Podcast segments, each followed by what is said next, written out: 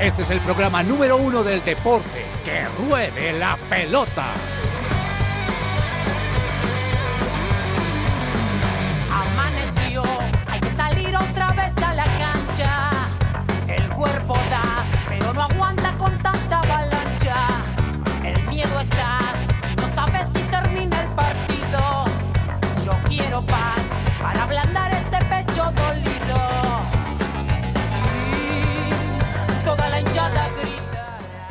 Hola, buenas tardes a toda la audiencia en que ruede la pelota. Bienvenidos a un programa más del programa deportivo de su presencia radio. Mi nombre es Andrés Patiño y tengo el gusto, el placer de estar acompañándolos a ustedes a lo largo de la siguiente hora para que compartamos de la mejor y la más fresca información deportiva. Siéntese cómodo y acompáñenos con este gran equipo que tenemos, al que empiezo a saludar y quiero saber cómo está. Por supuesto, comenzamos con la voz femenina aquí en este lunes que nos place mucho que nos acompañes, Claudia. Claudia, cuéntanos cómo vas, cómo te ha ido. Me imagino que con la derrota ayer del Junior no, no tan chévere, pero bueno, me imagino que también disfrutaste de otro tipo de deportes durante el fin de semana.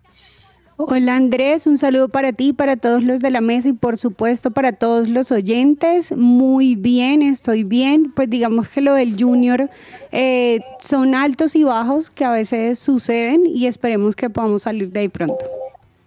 Sí, partido particular. Eh, ya ahorita vamos a hablar un poquito de la fecha del fútbol colombiano que estuvo rodeada de mucho, mucha, bueno, alguna, algunos temas de polémica, pero también eh, partidos muy, muy importantes que generaron resultados sorprendentes. Señor Cabezas, qué alegría verlo usted. Cuénteme cómo le va, cómo está, eh, qué tal su fin de semana. Me imagino que estuvo rodeado no solamente de fútbol, sino también de mucho deporte.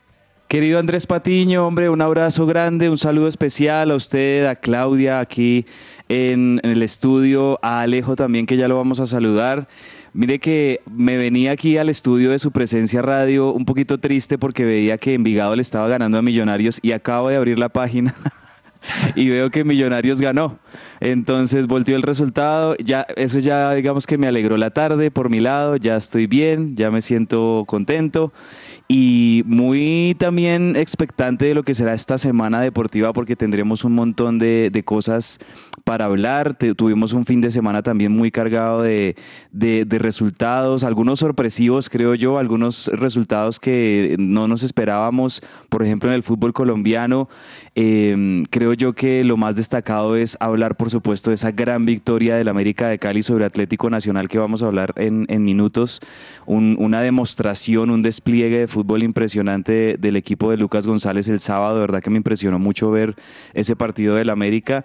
Y, y, además de eso, pues no, ya yo disfrutando también y palpitando lo que es el, la NFL, el fútbol americano que tiene también cosas bien interesantes que están sucediendo y más adelante les contaré. Señor Cabeza, sí señor, más adelante vamos a hablar un poco de, de, esta victoria del equipo Escarlata, que me imagino que está muy contenta su hinchada, no tanto así la hinchada verdolaga, pero bueno, esto es un campeonato largo, vamos a ver qué pasa más adelante. Saludo a mi compañero Alejandro Gamboa, que hoy tiene también, y tenemos el gusto de compartir mesa con él. Señor Gamboa, ¿cómo está usted? ¿Cómo, cómo amanece en este lunes eh, un poquito soleado aquí en la capital con estos días de sol por aquí en Bogotá? Hola, hola Andrés, ¿qué tal? Un saludo para usted, para mis compañeros. De sol en la mañana y de mucha lluvia en la tarde han sido estos días, eh, pero bueno, con un montón de información. Eh, luego de pues, este fin de semana cargado de deporte, Max Verstappen nuevamente ganó en la Fórmula 1 y se acerca a, su, a un nuevo campeonato en su carrera a nivel mundial. La verdad es que pareciera que no tiene eh, ningún tipo de adversario o competencia Max Verstappen y de hecho Red Bull pues ya se coronó campeón en el campeonato de constructores que lo hablaremos más adelante también. Sí, señor, así mismo vamos a hablar de ciclismo, vamos a hablar un poquito de, del boli femenino, que, que pronto no nos trajo la mejor noticia, pero también es importante contar lo que ha pasado con, con las muchachas de, de, de, la selección femenina. Mejor dicho, vamos a tener mucha información deportiva y no puedo dejar de saludar a Charlie, por favor, ahí en el Control Master. Charlie, ¿cómo estamos el día de hoy? Eh, muy bien, muy bien, muy buenos días. Eh, saludando a Andrés, que lo escuché muy feliz por la victoria final de Millonarios cerrando el partido. Con golazo, además, ahorita lo vamos a reseñar en el Pepazo, yo creo. ¿Sí vio? Está contento. golazo de Beckham David, aquí estoy viéndolo. Sí, señor, sí, señor. Pero bueno, Charlie, usted sabe cómo tenemos que arrancar, así que cuéntenos qué nos tiene para hoy para alegrar un poquito a Claudia, que bueno, viene con la nota un poquito baja y de pronto también a los hinchas verdolagas que, que la sufrieron este fin de semana. Bueno, vamos con musiquita, yo sé que le va a gustar. Yo sé que le gusta ah. esta musiquita. Vamos a ver qué nos dice también nuestros oyentes. Eso.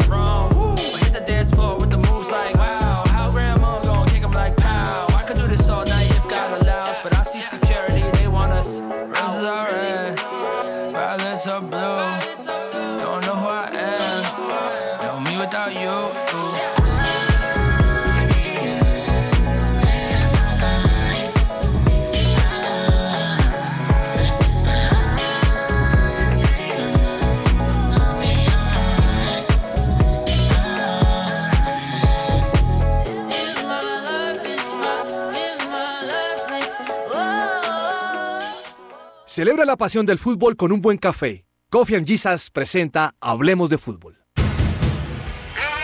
Hablemos de Fútbol.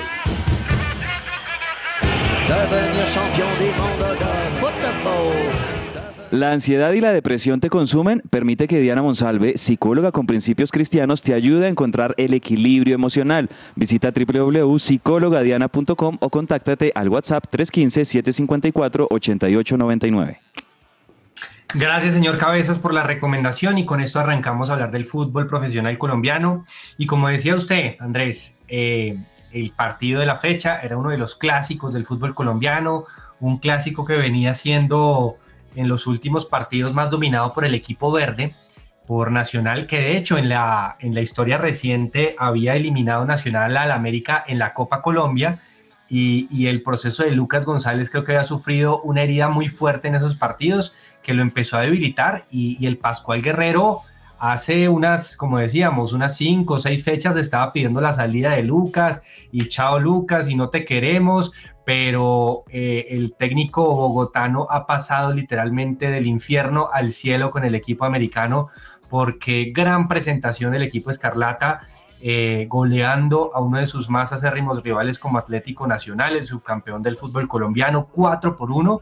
Y con esto el proceso de Lucas toma una fuerza importantísima para esto que viene en esta eh, etapa final del todos contra todos. ¿Cómo vio ese partido, señor Cabez? Pues Andrés, como lo decía aquí nuestro productor Andrés Guzmán, que estuvo encargado de pasarnos la información para el programa de hoy, él lo tituló de esta manera, América le dio un repaso a Nacional y se afianza en el segundo lugar de la liga. Yo creo que no lo pudo definir de una mejor manera porque, bueno, estábamos con un partido que estaba enfrentando prácticamente al segundo y tercero de, del torneo, con dos equipos que han tenido una muy buena campaña, con dos equipos que no comenzaron del todo bien y conforme fueron avanzando los partidos se fueron afianzando en las primeras posiciones del fútbol colombiano. Entonces, pues realmente los condimentos para el partido entre América y Nacional eran muy buenos en el Pascual Guerrero. Una América que desde el principio, desde muy temprano, empezó imponiendo condiciones. Muy buen partido de Cristian Darío, de Cristian Darío Barrios de Cristian Barrios, pero también apariciones, por ejemplo, de, del ex mundialista de, de Víctor Ibarbo, de el mismo Edwin Cardona también que estrelló una pelota en el palo que iba a ser un golazo impresionante y también de penal pues selló esa victoria muy abultada y muy contundente de América sobre Nacional, un Atlético Nacional que pues estuvo desdibujado en el Pascual, yo creo que fue sobre todo virtud del muy buen funcionamiento del América, sobre todo en el medio campo, eh, teniendo la posesión de la pelota, creando las opciones de gol, más de 13 remates de, del América. Y, y, también un 70% de posesión que creo yo que ahí estuvo la clave del partido. América dominó a Nacional, no le permitió tener la pelota nacional más allá de que el equipo paisa lo intentó y una muy buena victoria que ya pone América en el segundo lugar. Hace rato no conoce la derrota el equipo de Lucas González y hoy por hoy podríamos estar diciendo, no sé ustedes qué opinen, que América es el equipo que mejor juega al fútbol en el país. eso es un buen debate. Vamos a, a, ver cómo, cómo termina esta, esta última racha, pero Alejo, el equipo de Lucas cogió forma, creo que ya está cogiendo eh, la nómina ideal que quería eh, el profe Lucas González, creo que ya con la llegada y la recuperación de sus centrales ha tomado fuerza. Y, por un lado, por el lado del equipo Escarlata, creo que sí está tomando eh, pues el, el, ritmo ideal que quería el profe Lucas.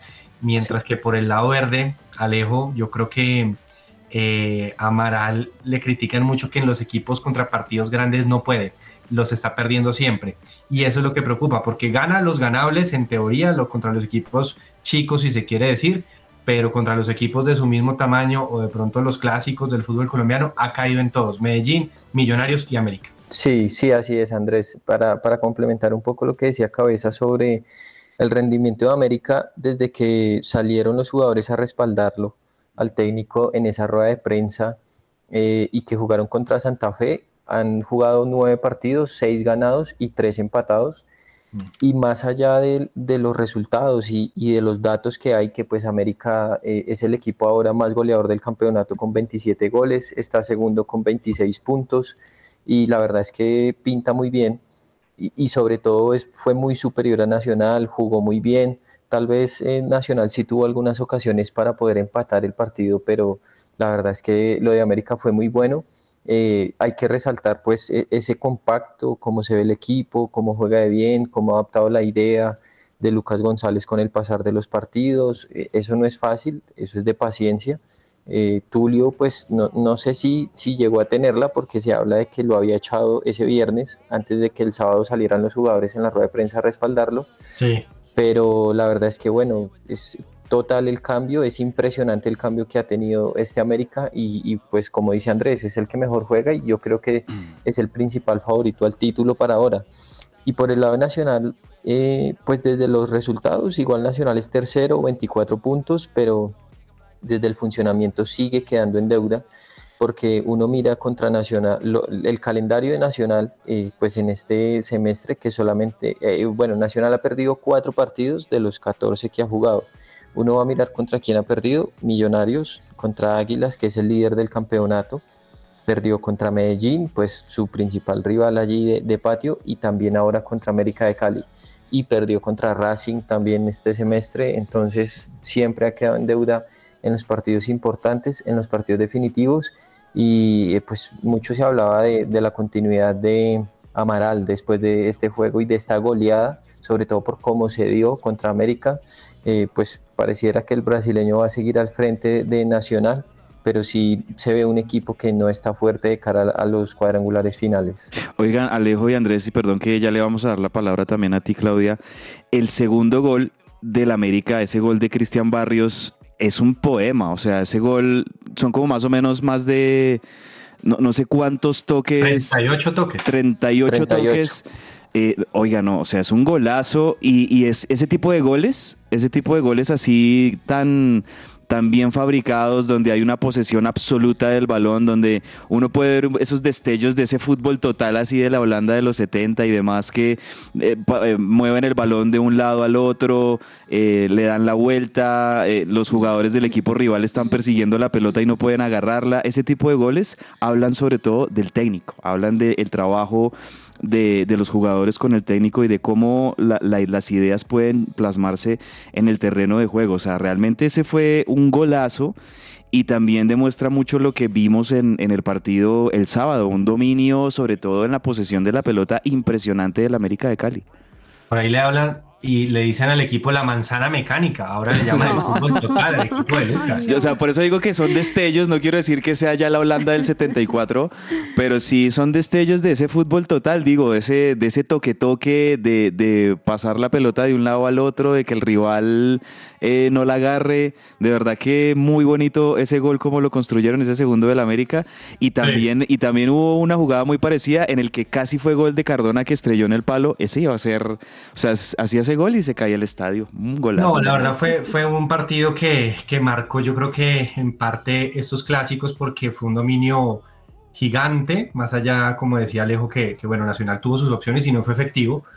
eh, tuvo para empatar, incluso cuando, cuando se pone 2 a 1, Nacional tuvo dos opciones para ponerse 2 a 2 y las desperdició y el América después llegó con, ese, con esos dos goles adicionales para eh, enmarcar ese 4 por 1, pues que deja en el idilio romántico pues a la hinchada americana con su profe Lucas González y con su equipo que tiene una banda gigantesca y una banda tremenda de mitad para arriba.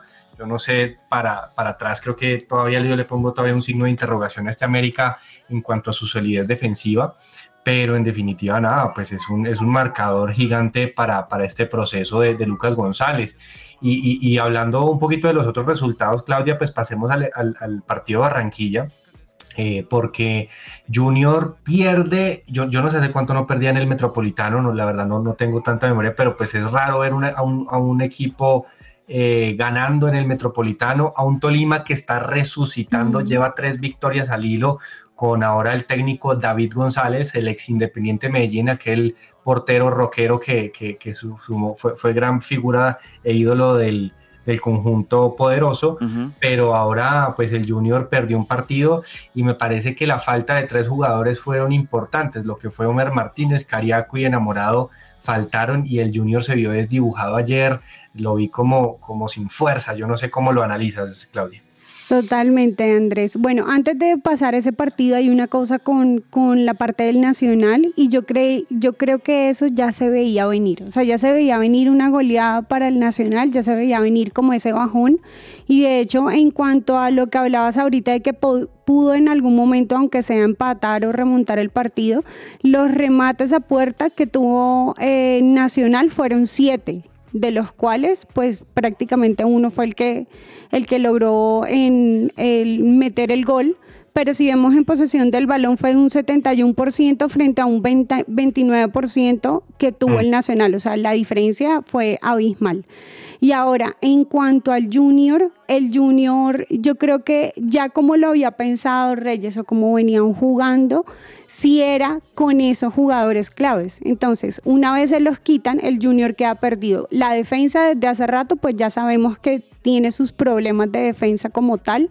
El equipo no se para bien en, en la parte eh, de la defensa y quien logró salvar que no se volviera una goleada de pronto eh, el partido de ayer fue Martínez en la portería y hay algo que a mí particularmente yo veo en él y es que lo que hacía Viera al recibir el balón era que le abrazaba balón y se tiraba al piso. Martínez lo que hace es golpea balón y lo da y eso da la oportunidad para que en cualquier momento ven un rebote y lo metan al arco.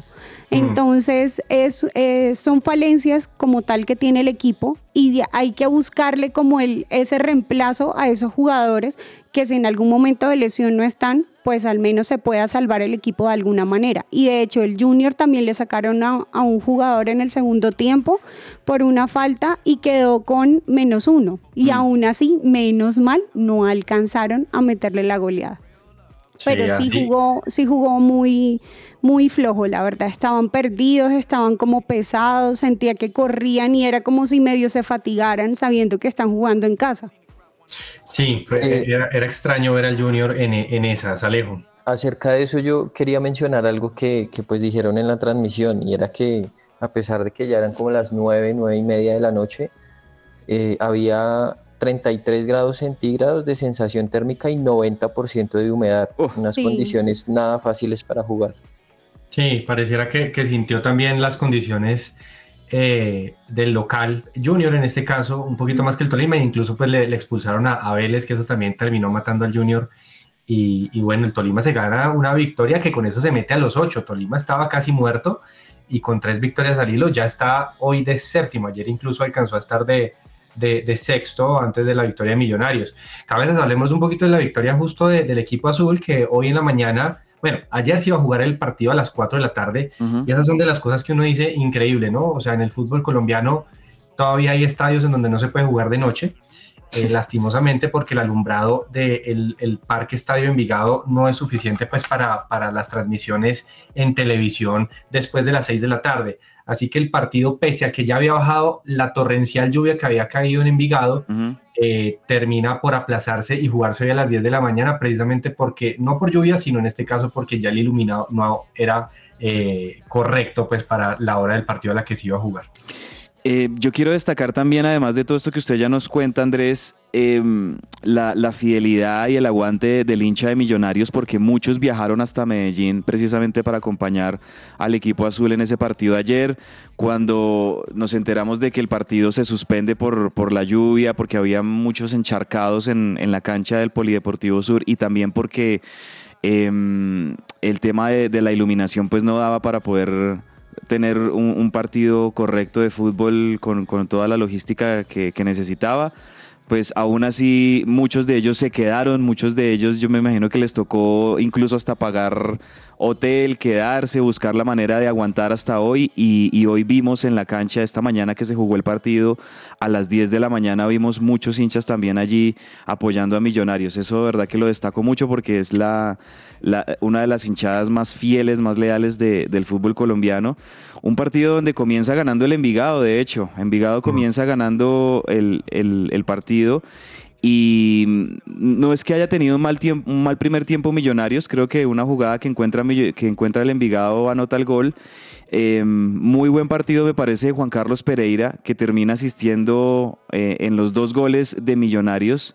El gol que hace Beckham David, lo estoy viendo en este momento, es un golazo porque, porque Pereira lo encuentra eh, justo antes de que, de que queden fuera de lugar y y le mete un, globito para asistirlo y Becan David define como, como con la pelota en curso, la agarra y de media volea mete el gol. Un muy bonito gol de Becan David que cada vez que entra Patiño y, Alejo pues es fundamental, es clave. Él venía siendo titular en algunos partidos, ahora con la llegada de Daniel Ruiz, pues ha, estado en el banco, pero este chico Becan Em, es, es, clave para Millonarios y cada vez que entra marca la diferencia. Y hoy pues marcó claramente la diferencia también para poner ese 2-1 definitivo que le da una victoria a Millonarios clave, le permite a Millonarios afianzarse dentro de los ocho y, también sobre todo seguir ganando una seguidilla de, de partidos donde está ganando Millonarios y donde está encontrando buen juego.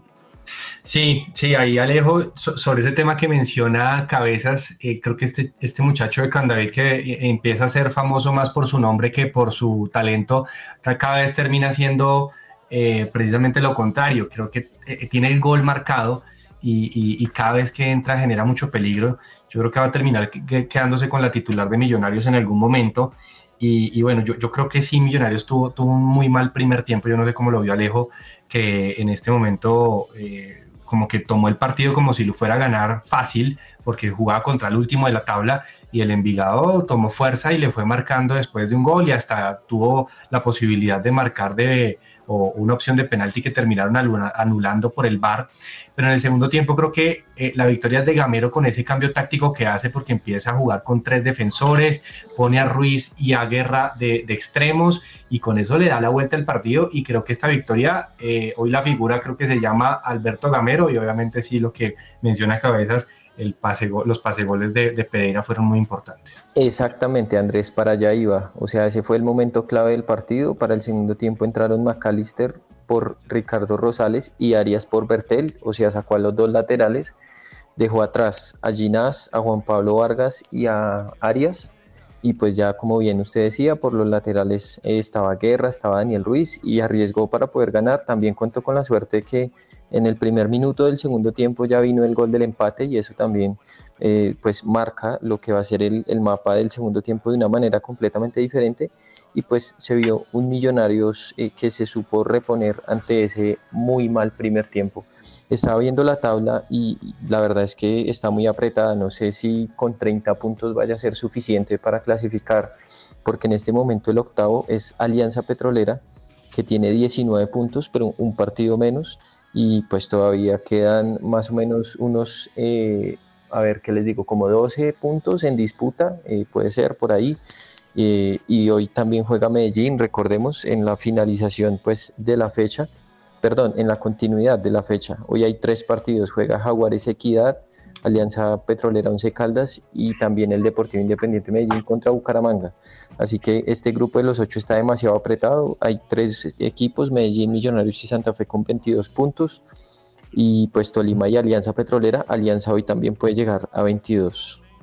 Así fue, así es, así es. No alcanzamos a hablar un poco de la fecha pasada, que bueno, como sabemos, estas fechas están muy, muy, muy seguidas, pero finalizando la anterior fecha, un partidazo el viernes que, hay que mencionarlo. Eh, el Cali empata 2 a 2 de local contra el Medellín, que sufre la expulsión de, Daniel Torres, pero me parece que uno de los partidos importantes de este fin de semana, que también fue eh, gran, gran resultado para el Independiente Medellín, que si gana hoy su partido contra el Bucaramanga, que viene en capa caída, quedaría de tercero, eh, desplazando a Nacional al cuarto lugar. Así que bueno, si uno ve esta tabla, eh, se, ve, a esos equipos grandes arriba, lo que son América Nacional, Medellín Millonarios y Águilas punteando. Y hay que hablar del, del puntero, pues Claudia, porque gana 1 por 0 de visitante ante un Boyacá Chico que viene teniendo un mal torneo, pero este equipo de Águilas no deja de ganar. Sí, de hecho yo creo que por eso fue que se está ahí en ese primer lugar de la tabla. No sé, y creo que como viene el América puede ser fácil eh, tumbarlo. De todas maneras, Águilas Doradas todavía le hace falta un partido que va a ser precisamente el miércoles contra Nacional. Entonces vamos a ver cómo, cómo le va. Aprovechó las expulsiones Águilas Doradas de, del Boyacá Chico. Eh, creo yo que el, tema también, digamos, de, de, cordura, de temperamento, le jugó una mala pasada a los jugadores del Boyacá Chico, terminan perdiendo ahí dos hombres clave y con eso pues eh, al minuto 90 más dos, Johan Rodríguez eh, mete el gol definitivo de la victoria de Águilas Doradas que se afianza también Águilas Doradas como esos equipos no grandes en el fútbol colombiano que sí demuestran ser de los mejores por lo menos en los últimos dos años, ahí siempre ha estado en las primeras posiciones Águilas Doradas. Así es, así es. Bueno, eh, repasemos un poco la tabla, porque bueno, como decíamos, Águilas puntero y campañón del equipo de Farías, 27 puntos con un partido menos, incluso con 13 partidos jugados. Eh, eh, y bueno, de segundo ya se posiciona el América de Cali con 26 puntos, Atlético Nacional con 24, Medellín con un partido menos 22 puntos. Como decíamos, si gana desplazaría Atlético Nacional. Millonarios con el partido de esta mañana quedó con 22 y era importantísima esa victoria para Millonarios para no quedarse colgado ahí en, en, los ocho. Santa Fe, no hablamos de Santa Fe que ganó 1 por 0 ayer con, la, con el regreso de Rodallega eh, después de una lesión importante que tuvo en Santa Marta. Otra vez gol Salvador de Hugo Rodallega en Santa Fe. Sí, Rodallega es el figurón de Santa Fe, creo que Santa Fe es uno con y uno sin, sin Rodallega y ayer volvió el gran goleador Cardenal y, con un penalti casi en los minutos finales le gana a un Pereira que viene deslucido. Me parece que el Pereira creo que le pasó mentalmente algo y es que su campañón en Libertadores lo liquidó en los demás torneos, pues porque no, no logra alzar cabeza. Y Tolima ya se metió, como decíamos, al séptimo lugar con 19 puntos y ahí quedó Alianza Petrolera también con 19, que hoy jugará, como decíamos acá. Por fuera todavía está el Unión Magdalena, que podría también meterse. Junior, Pasto, Huila, Once Caldas, Bucaramanga, bueno, y ahí de ahí para abajo hay una serie de equipos todavía con algunas opciones. Señores, eh, esto por el lado del fútbol colombiano, pero hablemos del, fútbol internacional porque hubo clásicos, hablemos un poquito de los clásicos porque hubo clásicos por todos lados, se jugó clásico madrileño, se jugó clásico londinense, se jugó clásico en Francia, mejor dicho, eh, hablemos un poquito de, del clásico madrileño Alejo porque el, Atlético de Madrid, si no estoy mal, hace mucho tiempo no le marcaba un gol al Real Madrid y ayer le, empacó tres. Sí, y fue totalmente superior a los de Ancelotti. Muy temprano, con gol de Álvaro Morata al minuto 4, se puso arriba en el marcador. La verdad es que fue un Real Madrid bastante desconocido el que se vio en la cancha del, Metropolitano. Eh, y bueno, pues llegó la primera derrota del equipo de Ancelotti en, en liga, lo cual hace que el Barcelona pase a ser el líder en este momento. Mm, creo yo que pues se notó mucho o le hizo mucha falta eh, Vinicius al Real Madrid y se vio un Atlético de Madrid muy aguerrido como son normalmente los equipos del Cholo, eh, pero aprovechando también pues la falta de rigor en la marca en defensa, porque Álvaro Morata los dos goles que hace y pues también el de Griezmann, que es el, el segundo, apareció muy solo dentro del área, sin, sin mayor eh, oposición o, sin una marca férrea y cabecearon muy cerca eh, pues del arquero Kepa y claramente pues terminaron siendo superiores no solo en el resultado sino también en el, en el juego. Sí, sí, sí, con eso el Barça ahora es puntero, porque el Barça ganó eh, y goleó, ¿no? Eh, Uy. Ah, no, bueno, recuperó ante el Celta de Vigo una victoria increíble, sí, sí, hay que hablar sí, sí, Sí, esa, esa victoria increíble porque iba perdiendo 2-0 al minuto 80 y en 10 minutos hizo tres goles y de verdad que una remontada tremenda, impresionante y queda pues primero el Barcelona con 16 puntos y segundo el Girona, muy buena campaña del Girona que le ganó al Getafe 5-3, al Mallorca, perdón, 5-3 en un partidazo y acumulan cinco partidos ganados y uno empatado. Estos dos equipos son los líderes de la Liga Española. Es que, eh, Alejo, yo creo que el Barcelona no iba a aguantar perder con un equipo de Benítez. Eso no se puede. Uno no puede perder con un equipo de Rafa Benítez.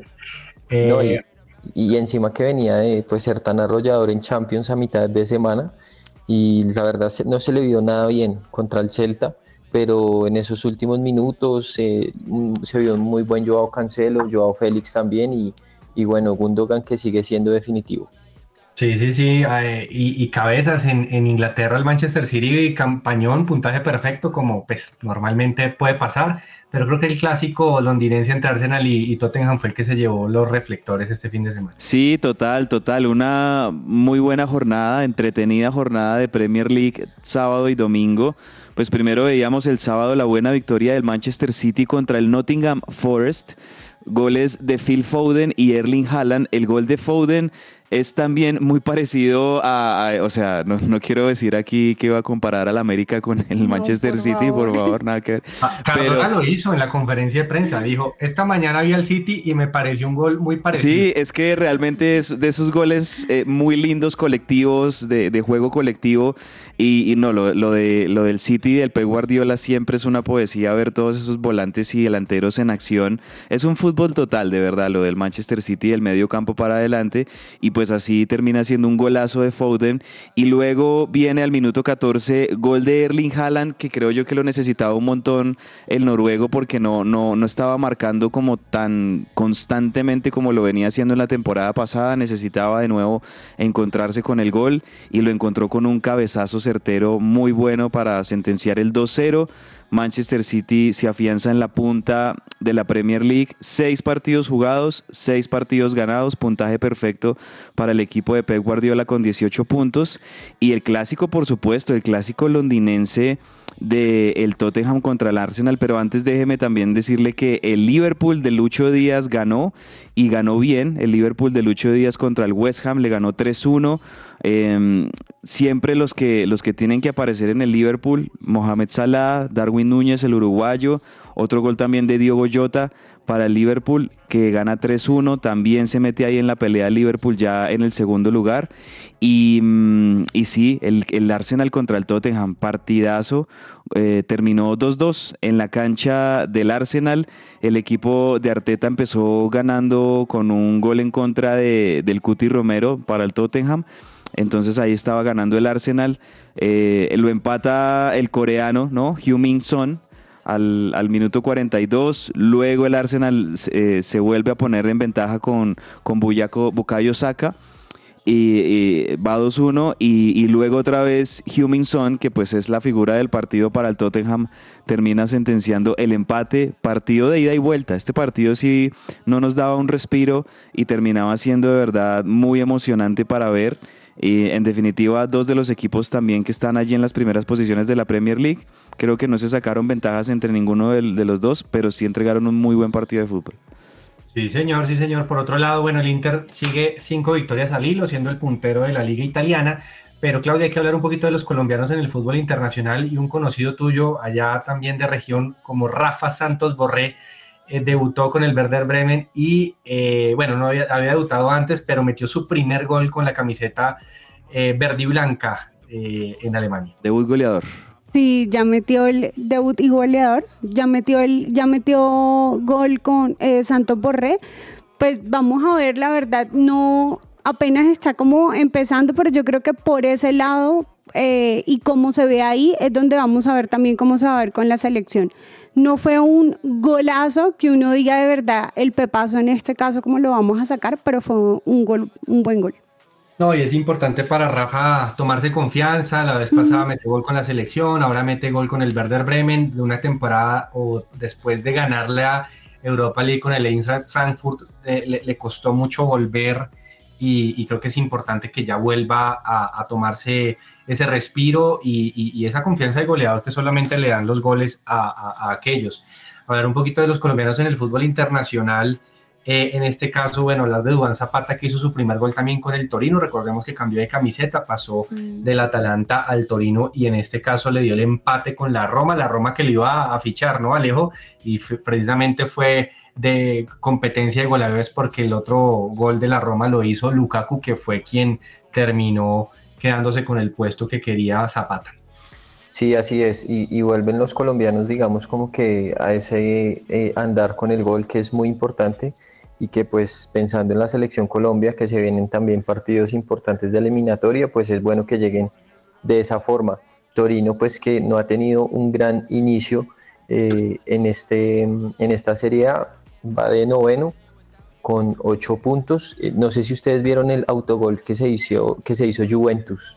insólito. Insólito, sí, sí, sí. Y perdió la Juve con el Sassuolo 4-2 y, un, y, no sé si el cuarto o el tercero fue autogol, pero de, aquellos para, para nunca ver, sí. De aquellos para no top 10 y quedan el número uno en el no top 10. Exactamente, exactamente. Y bueno, eh, hay que también mencionar, bueno, eh, Lucho Muriel metió asistencia con el Atalanta, Mateo Casierra sigue haciendo goles como loco en el Zenit de Rusia, vamos a ver si lo vuelven a convocar. Y, hay que mencionar el tema de James Rodríguez, más allá de que, bueno, perdón el comentario, pero nuevo título. James Rodríguez no ganaba un título desde el 2020 con el Real Madrid La Liga. Eh, oficial y es ayer gana un título con el Sao Paulo ganándole la final de la Copa de Brasil al Flamengo, nada más ni nada menos. Pero bueno, hay que mencionarle es que ganó título a los James, es en la banca. Porque no un solo, no tuvo un solo minuto ni en semifinal ni en las dos finales y, creo que su técnico ha tomado un par de comentarios en donde dice hasta que no esté en forma, señor, aquí no juega. No, una lástima, una lástima porque el otro día eh, pierden títulos, quedan eliminados también de... Eh, hubo un título que creo que estaban disputando en Brasil donde, donde erra penal James. Eh, es, el, es el, ojo de, de la crítica.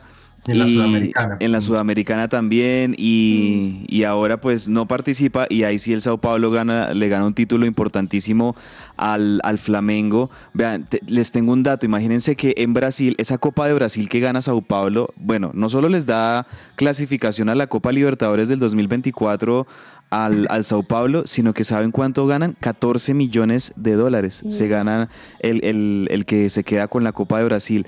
Por ejemplo, en países como Argentina, el que gana... la Copa Colombia. O, la Copa... Eso iba a decir, o sea, es impresionante la cantidad de plata que gana el que gana la Copa de Brasil se gana más o menos unos 14 millones de dólares, sino más el que gana la Copa Libertadores le dan como que 17, 18 millones. Imagínense lo que es el poderío económico de Brasil, que por ganar la Copa de Brasil, no el Brasileirao, por ganar la Copa de Brasil, se ganan 14 millones de dólares el Sao Paulo y por el otro lado y la otra cara de la moneda, pues la del Flamengo. Terrible lo de San Paoli en el Flamengo eh, que creo yo que ya de hecho en Flamengo están pensando en, reemplazar a San Paoli.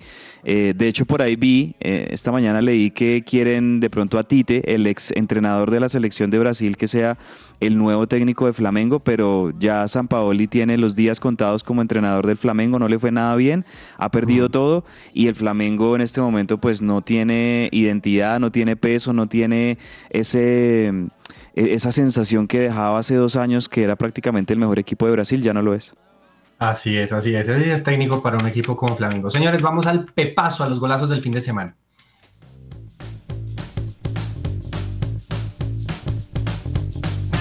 El pepazo.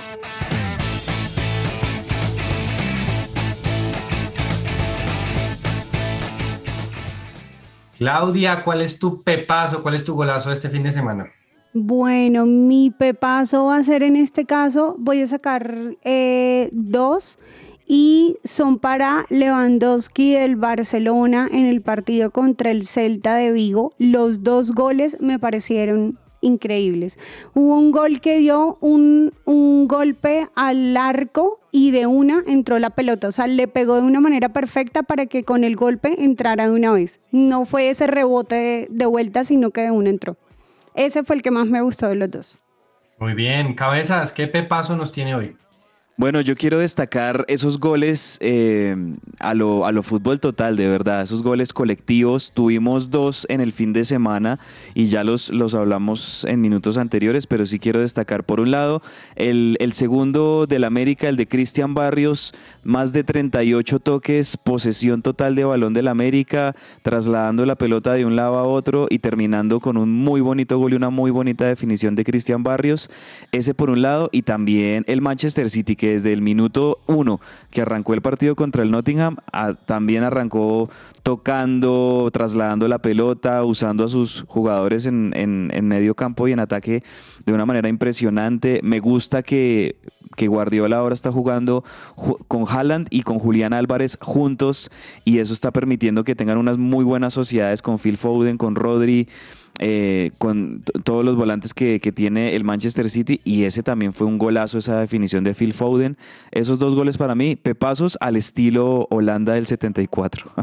Sí, señor, golazo de la manzana mecánica. Un aplauso para ese golazo del América porque en serio eh, para ver un gol de esos en el fútbol colombiano tienen que pasar no sé cuántos años. O sea, sí, sí, sí, muy especial. Exactamente. Y oiga, pues hay que decir también, Patiño, no sé si se lo robó y, si lo iba a mencionar, pero el de, el de Beckham David ahorita, esta mañana, eh, muy bueno, muy bonito. Todos los goles de esta mañana, los tres, también el del Envigado, fueron golazos. Y, y, creo que me va a quedar sí con ese gol de Beckham David porque una muy linda jugada, como ya la describía a cabezas, ese globito de Pereira para el pase y una volea que agarra este jugador muy joven que me parece que va a ser una, una de esas diamantes en bruto que va a terminar de formar Gamero y que seguramente lo veremos eh, fortalecerse en este equipo azul.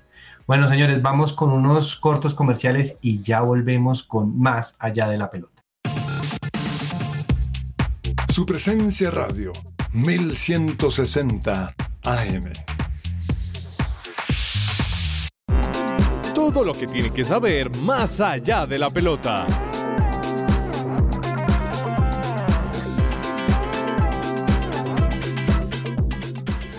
Eh, pues eh, arranca una carrera que recorrerá más de 1.200 kilómetros en nueve departamentos. Es una carrera grande, una carrera importante y en donde ciclistas pues eh, si queremos llamarle pues de, un segundo orden, pero pues que vienen participando de forma importante, en este caso eh, arrancan pues con su ilusión de llevarse esta competencia cabezas. Sí, total, total. Algo que hay que destacar, Andrés, del clásico RCN, y lo veníamos hablando en programas anteriores también aquí en Que Rueda la Pelota, es que es una carrera que se mantiene firme, que es muy comprometida con la realización de la competencia.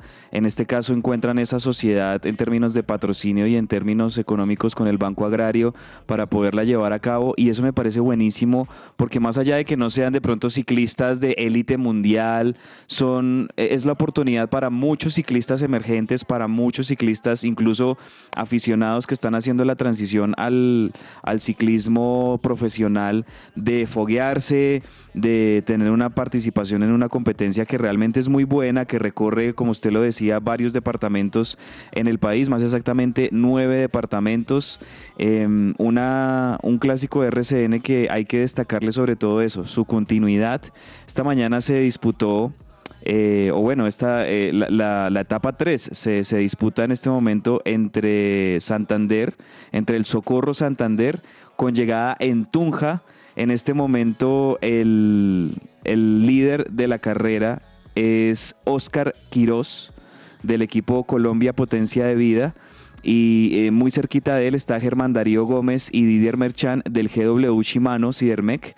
hasta el momento se están como estableciendo ahí esos nombres como los favoritos para las etapas y también para la general en este clásico RCN que se está corriendo todos estos días más o menos como a eso de las 8 de la mañana, entre 8 y de la mañana y 12 del mediodía. Se puede, por ejemplo, ver en, en YouTube, en la transmisión se puede ver en YouTube en el canal de, de RCN y también se puede seguir a través de Antena 2, un clásico de RCN que, insisto, eh, le cumple a Colombia con la realización anual de, su competencia y esto le permite a muchos ciclistas pues tener ahí su, su, vitrina y, poder ser vistos también por equipos grandes en el continente y en el mundo. Sí, señor, aquí estaremos eh, haciéndole seguimiento pues, a, esta importante carrera del ciclismo nacional. Eh, señores, hay que hablar un poquito de, de, voleibol porque se estaba jugando el Proolímpico de voleibol femenino durante estos días, en las últimas semanas. Lamentablemente al equipo colombiano no le fue muy bien. De, las, de los siete partidos que disputó, perdió seis, solamente ganó uno. Eh, y ayer domingo terminó su participación eh, siendo derrotada por la selección de Tailandia. En este caso, pues la selección femenina no logra su, clasificación por ahora a los Juegos Olímpicos de París, eh, pues siendo pues una, una noticia no, no, tan chévere pues para, para, lo que se esperaba, pero pues obviamente aquí se enfrentó pues a, a duras selecciones como es Alemania, Estados Unidos, Italia, y pues obviamente cayó derrotada como en algunos partidos esperaba y pues en otros partidos en donde se esperaba un mejor resultado tampoco lo logró la selección de, de boli. Eh, Claudia, cuéntanos un poquito qué ha pasado con Angie Orjuela y quién es. Bueno, te cuento que Angie Orjuela, ella sí entró precisamente para los, los Juegos Olímpicos de París del 2024. En este momento, eh, ella es una atleta. Mm, maratonista.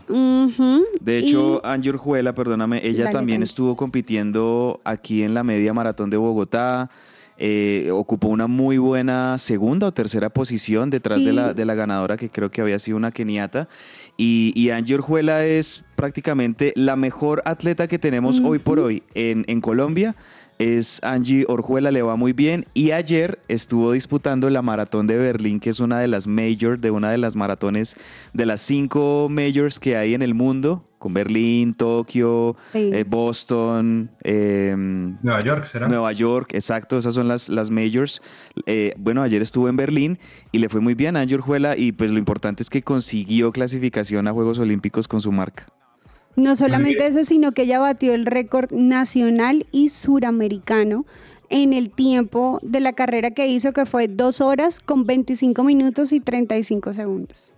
Bueno, vale la pena hacerle seguimiento y ponerle unas fichitas entonces a Angie Orjuela que tiene un buen performance, ¿no? Hay, que... Imagínese, Patiño, usted correrse 42 kilómetros eh, en dos horas 25 minutos. Eso lo, ha hecho Angie Orjuela, récord nacional. O sea, no hay un, no hay un, atleta en el país que haya hecho una maratón que son 42, más de 42 kilómetros, unos métricos más, eh, como lo ha hecho Angie Orjuela. Entonces, de verdad que destacado totalmente de, esta atleta que, que, sigue siendo la más destacada del país y que con 34 años, bueno, va a llegar a, va a, llegar a París con 35 años en una etapa de madurez, me parece en un muy buen estado físico y, soñando, soñando con que de pronto ella pueda tener una muy buena actuación para Colombia en, en la maratón en, en, París cuando tengamos los Juegos Olímpicos. Pero ya el que haya conseguido su cupo a los Juegos Olímpicos, maravilloso. No, una locura, una locura lo de Ángel Orgela. Bueno, y eh, hablar un poquito de Fórmula 1 porque pues este fin de semana volvió a la normalidad. A veces hace ocho días con Claudio también hablábamos, bueno, había ganado Ferrari, bueno, esta vez volvió a ganar Red Bull y volvió a ganar Verstappen y con eso Verstappen eh, le dio en parte pues junto con eh, su compañero pues el título de escuderías a Red Bull ya a, esta altura de la, competencia ya ganó Red Bull en la competencia de escuderías una locura también lo que, lo que ha logrado pues la, eh, escudería austriaca. Y por otro lado, Verstappen quedó a tres punticos nada más. O sea, siendo sexto la otra carrera, ya gana el título eh, mundial de la competición de Fórmula 1. Así que bueno, será simplemente cuestión de esperar la próxima carrera, en donde seguramente ganará en el premio. que se disputará, si no estoy mal, ya, les voy a decir cuál es el siguiente premio. Cabezas y en, NFL tenemos algo cortico, ¿verdad? Bueno, no, decir de NFL que ayer los Miami Dolphins le metieron 70 puntos a los Broncos de Denver. Esto es una locura, es un récord total, un partido que terminó 70 puntos de los Dolphins contra 20 de los Broncos. Realmente por la conferencia americana, los Miami Dolphins desde la época de Dan Marino no nos regalaban actuaciones tan estelares y se ilusiona muchísimo la gente en Miami que desde hace mucho tiempo no tenía a su equipo figurando en las primeras posiciones. Lo está haciendo muy bien. Siento que los Dolphins, al igual que los Chiefs de Patrick Mahomes, que son los campeones, son los mejores equipos en la americana y, creo yo que vamos a tener una muy bonita temporada porque hasta el momento están teniendo una actuación de MVP del oriundo de Hawái, de Tua Tagovailoa en, como mariscal de campo y del receptor, el mejor receptor que tiene la NFL, que es Tyrek Hill. Entonces, buena victoria 70-20 de los Dolphins contra los Broncos. Las historias detrás del deporte. ¿Qué hay en el camerino?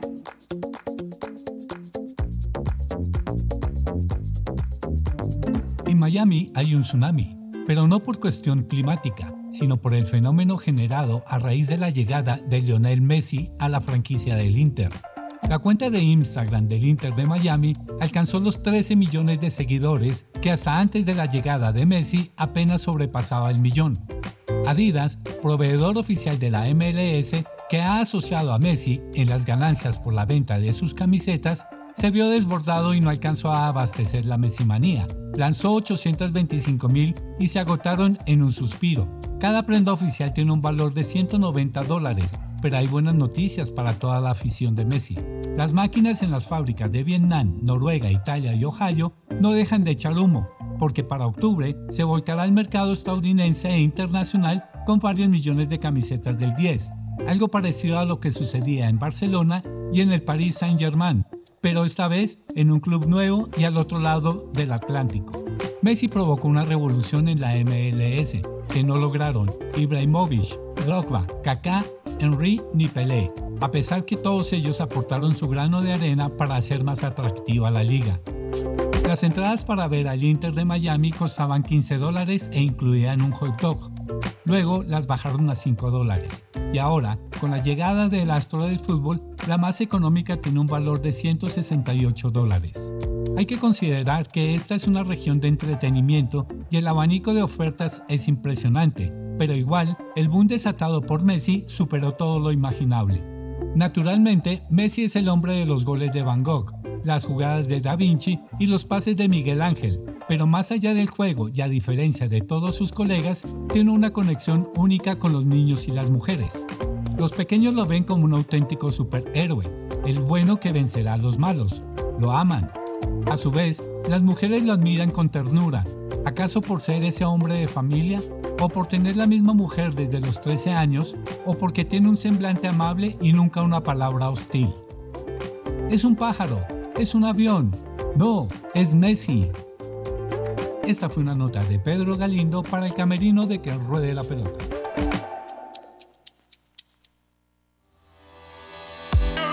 Entre el tintero.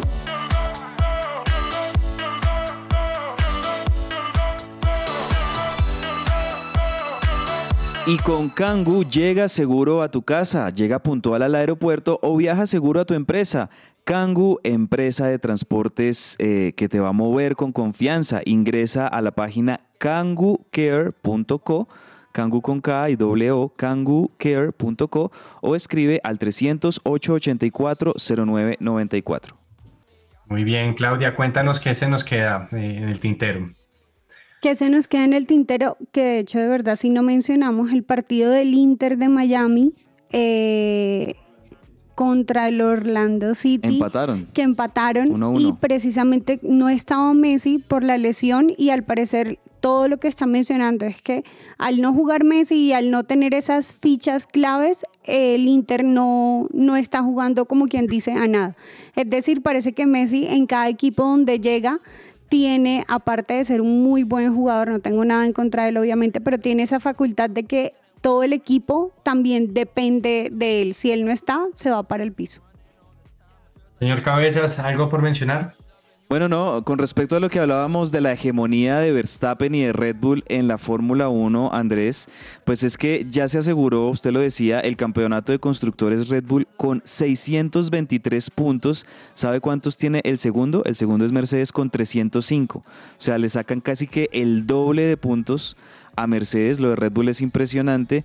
Y Verstappen en este momento tiene 400 puntos en la clasificación general. El segundo es el mexicano Checo Pérez con 223. Y pues ya en, el próximo, en la próxima etapa, si Verstappen queda de sexto, quinto, cuarto, tercero, se va a asegurar el título de este año también. Sí, señores. Bueno, muchísimas gracias por toda la audiencia. Sigan conectados acá en su presencia radio. Gracias acá también a mis compañeros. Eh, mañana, como siempre, la invitación a las 12 del mediodía en que ruede la pelota para seguir compartiendo la mejor información deportiva. Un abrazo a todos. Abrazo grande. Chao. I'm